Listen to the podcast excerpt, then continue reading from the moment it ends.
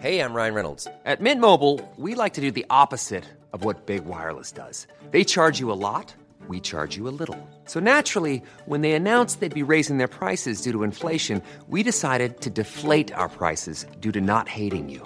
That's right. We're cutting the price of Mint Unlimited from thirty dollars a month to just fifteen dollars a month. Give it a try at mintmobile.com slash switch. forty-five dollars up front for three months plus taxes and fees. Promo rate for new customers for limited time. Unlimited more than forty gigabytes per month slows. Full terms at mint mobile dot com.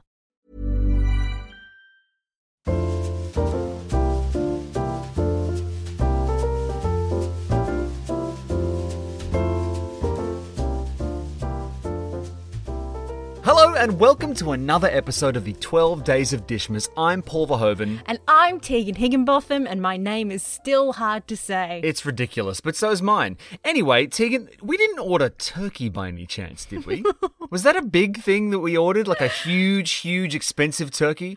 Yeah, look guys, here's the thing. I am that person who has never cooked a turkey before, and this year have gone out and spent an awful lot of money on a turkey. And yeah. I mean a profound amount of money. Because I wanted an organic one so I'd feel good about myself as well as full in my tum-tum. We're going to talk about that particular choice that you've made and that we're living with right now with our guest. You may know him from Better Homes and Gardens, where he's been whipping up incredible delicacies since back in two thousand three. But Ed Halmagyi is also a renowned chef, author, photographer and radio host. His latest cookbook, Seasonal Kitchen, was released August this year and is brimming with over seventy recipes.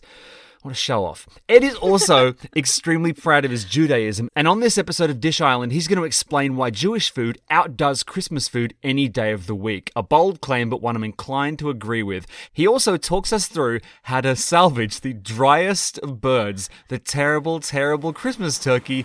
Please welcome Ed Halmagyi.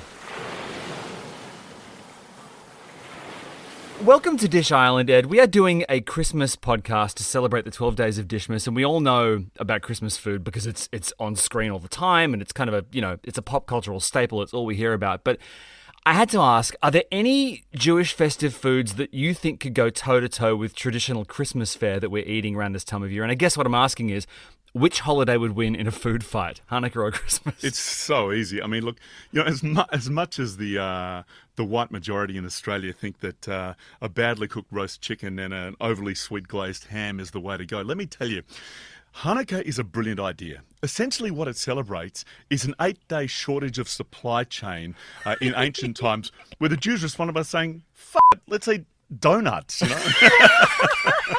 I mean, now Hanukkah's great because uh, so Hanukkah, being a celebration of the, the oil that lasted eight days, is all about your oily food. So you eat potato latkes, uh, which are like fried potatoes. You eat your donuts, all sorts of, you know, little oily things. At uh, at Sukkot, uh, you tend to eat fresh fruits and vegetables. It's a harvest festival. At Shavuot, it's all about the dairy. So there's different times of the year where we sort of get into different kinds of things. But the nice thing about being Jewish is that if you're if you're a hardcore, or not hardcore, if you're a committed Christian, you've got what, Christmas and Easter, and they're a couple of months apart. Dude, we get to celebrate every, like, nine days as a holiday, you know. I remember when I was at school, my Jewish friends, they'd all take every holiday off. It's like, are you still enrolled? What's going on? Oh, God. Oh, my God. My mum was raised Jewish. Her um, her uncle was a rabbi, Rabbi Wolf. Her, you know, grandfather was a very big part of her upbringing. His name was Abraham.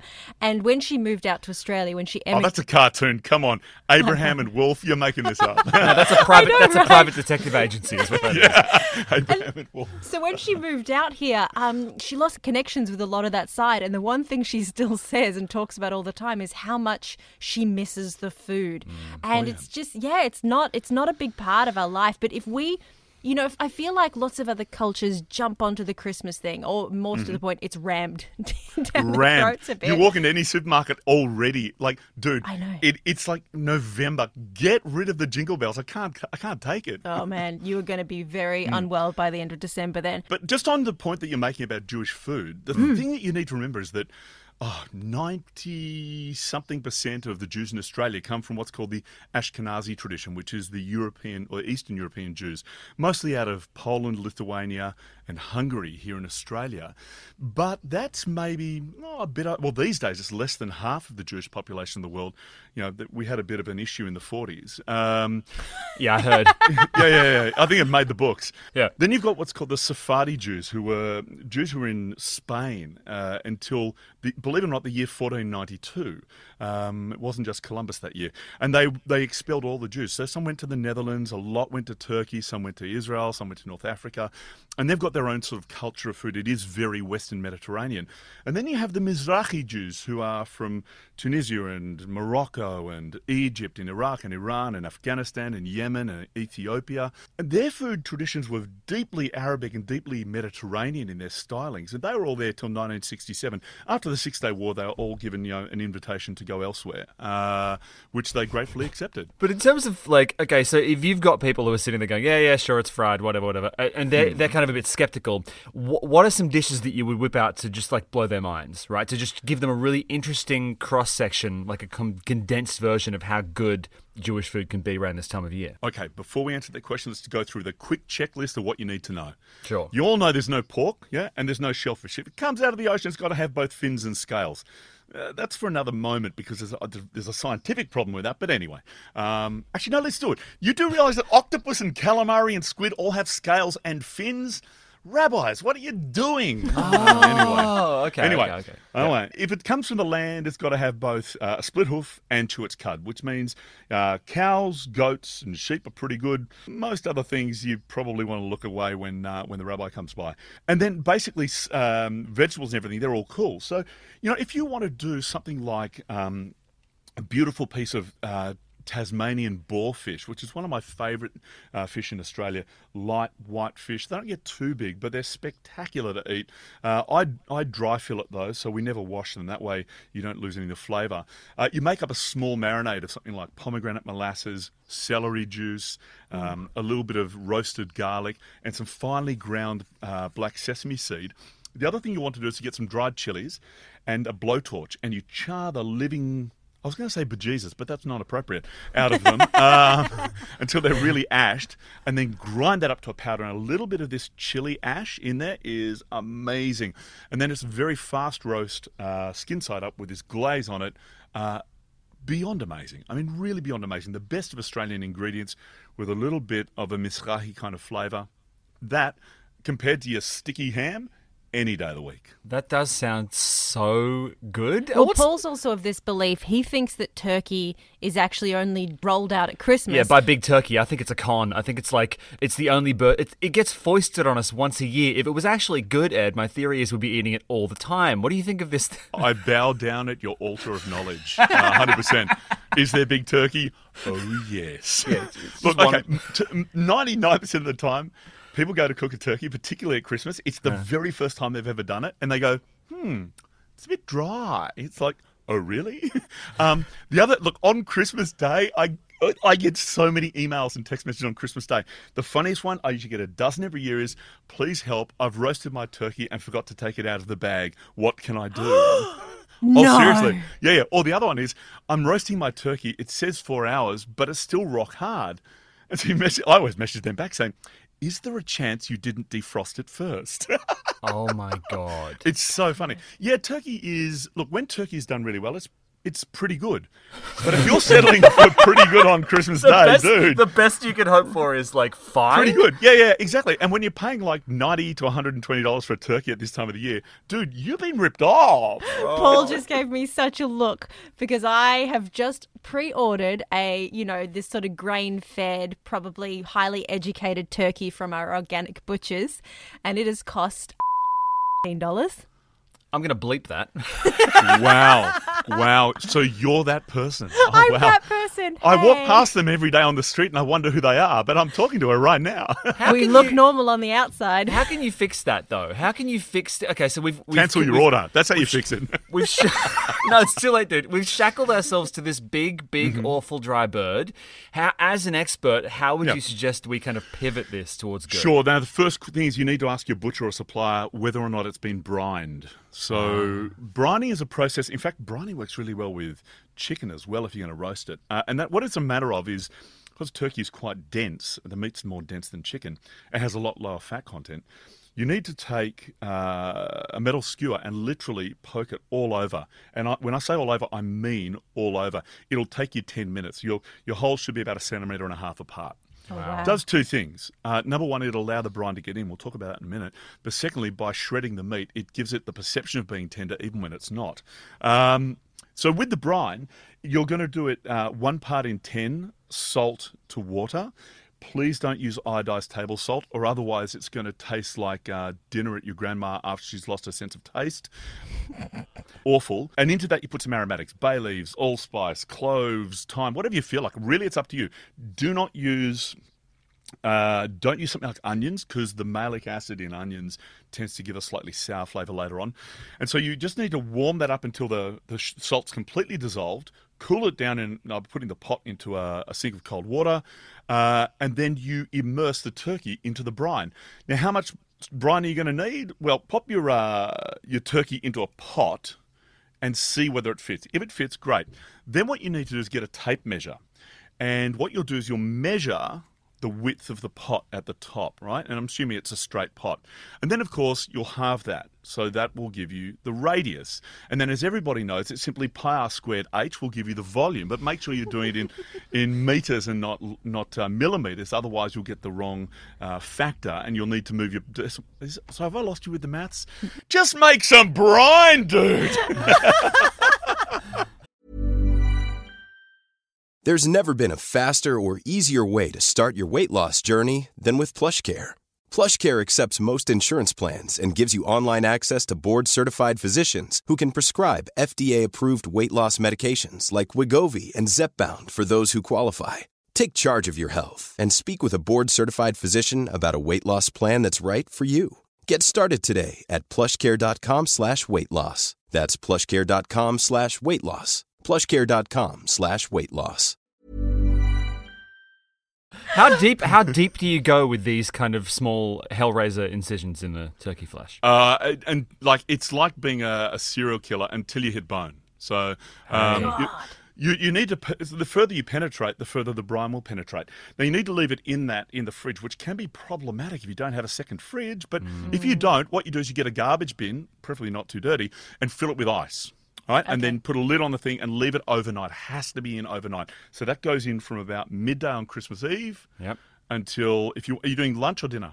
Uh, I think it's going to be probably like I would say late afternoon. Yeah, evening. It's going to be those. Yeah, for some reason I'm half pissed, lazy lunch. Okay, yeah, got yeah, it. Yeah, yeah. Um, so midday to midday. At midday the next day you'll take it out, pat it dry. Do not rinse it. I'll say it again. Do not rinse it. You want that salt on it. Now you don't need to season it. Right?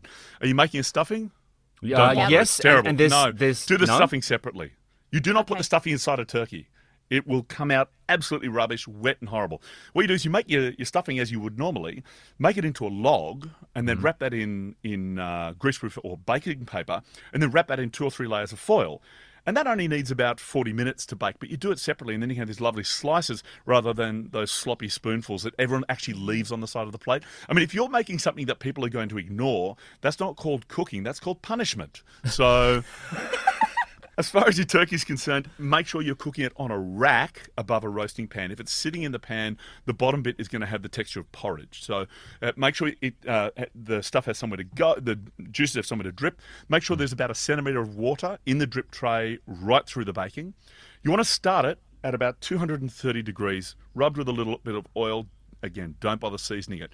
two hundred thirty degrees, give it half an hour. You're probably thinking to yourself, oh, geez, that sounds insane. It's yeah. not. What it's actually doing is it's it's um, cauterizing the skin, which will lock in as much moisture as is possible. Mm. Then you're going to drop it down to one hundred eighty degrees. At that point, you're going to cover it with foil, two, three layers of foil, and leave it in there for two and a quarter hours, right? Wow. At that point, take the foil back off and give it another half hour. And that's it.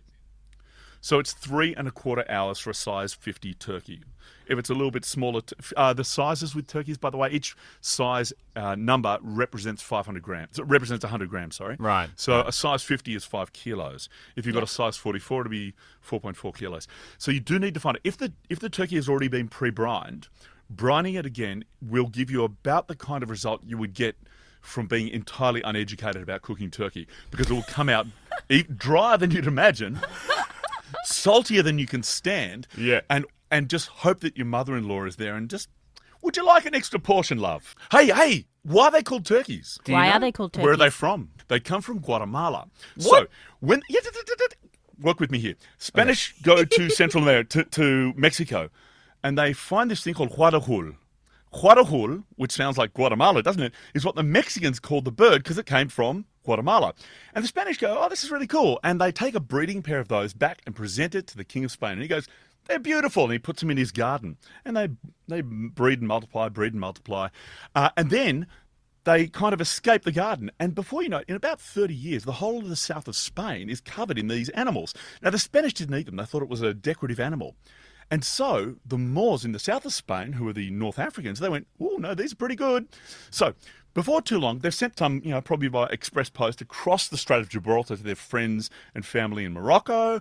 And then it goes to Algeria. Then it goes to Tunisia, into Libya, into Egypt, into what was then Palestine, and then up into Turkey. Now, that went from sort of fourteen eighty to about fifteen fifty. In fifteen fifty, the Turks have it, which is just when they were invading Europe.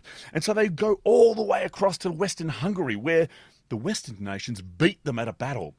And they captured this thing that the, the Turks were eating. It was this really large bird, and they called it a Turkish hen. And so they took it back to Paris and presented it to King Charles and said, look what we have found for you, my king. It is a breeding pair of the most beautiful birds.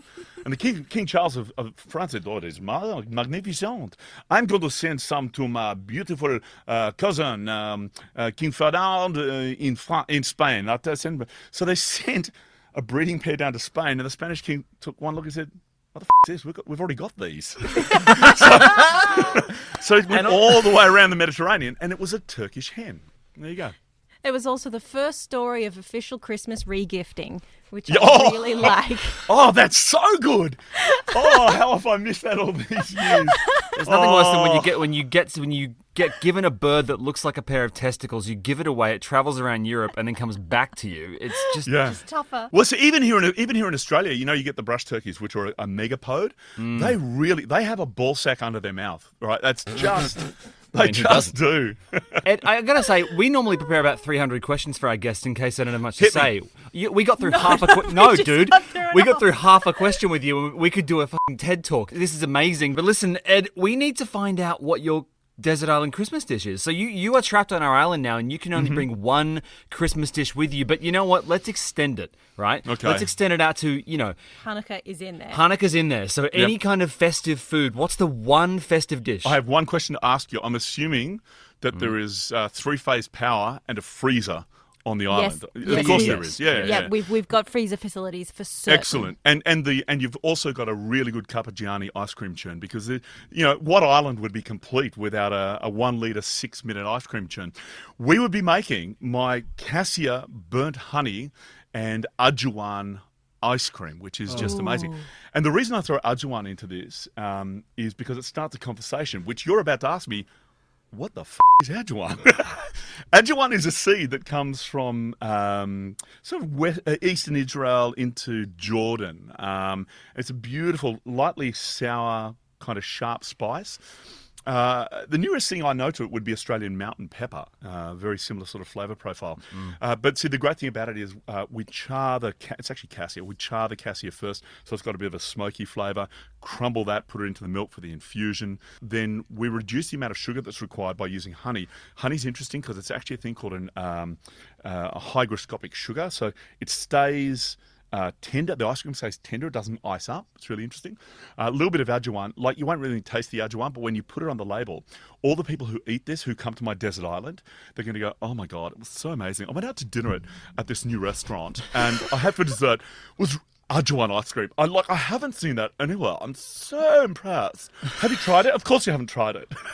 Because let's face it, going out to restaurants is ninety percent showing up your friends. Let's be honest. Yeah. Pretty much. Pretty much. Yeah. Amazing. Well, this is a dish that I don't think nobody's going to bring it. That's the whole point. That's why you've brought it, and I love it. But listen, you're absolutely right. And for everyone listening who's thinking, how do you host a dinner party? Only one of the dishes you serve should be flamboyant. Everything else should be really easy for you. But there should be one thing on the menu that no one knows how to cook. That's how you make it memorable. And lots of good wine. We really cannot thank you enough for being stranded here with us, Ed. It's been an absolute pleasure. And also, uh, you just saved Christmas. You genuinely saved this terrible dry bird. So thank well, you. Well, from, from the rabbis to your ears. If you ever release an album, that has to be the name. But thanks, Ed, thanks for coming to Dish Island. It's a great pleasure. And uh, anytime you want to row on over to my part of the island, I'll be waiting for you, ice cream in hand. Paul, what a roller coaster of emotions. I've gone from regretting my life decisions to now looking for a salt bath. I think it's like the stages of grieving, you know? I went through denial about having a turkey, and then I went through some bargaining and some depression and acceptance, and then brining, which of course is the most important part of the grieving process. Tomorrow we have another incredible guest. She's an author who I've looked up to for a very long time. She's very tall. She's gigantic. But I would also be very surprised if you don't have one of her books on your shelf. We're talking about Pip Drysdale, and she has a desert island dish that is... weird. So no. It's weird. No, it's not weird. I think a lot of people are going to really dig this desert island dish. It's a bit weird, but you know what? Doesn't matter. Her books are so good, it makes up for it. No, I applaud a bold choice, and Pip's choice is pretty bold. If you want to hear what it is, you're going to have to tune in tomorrow. How's that for a tease? So make sure you tune in to tomorrow's episode of the twelve Days of Dishmas. I'm Paul. That's Tegan. Have a great day, everyone. Merry Christmas. Merry Christmas. Mom deserves the best, and there's no better place to shop for Mother's Day than Whole Foods Market. They're your destination for unbeatable savings, from premium gifts to show-stopping flowers and irresistible desserts. Start by saving thirty-three percent with Prime on all body care and candles. Then get a fifteen-stem bunch of tulips for just nine ninety-nine each with Prime. Round out Mom's menu with festive rosé, irresistible berry chantilly cake, and more special treats. Come celebrate Mother's Day at Whole Foods Market.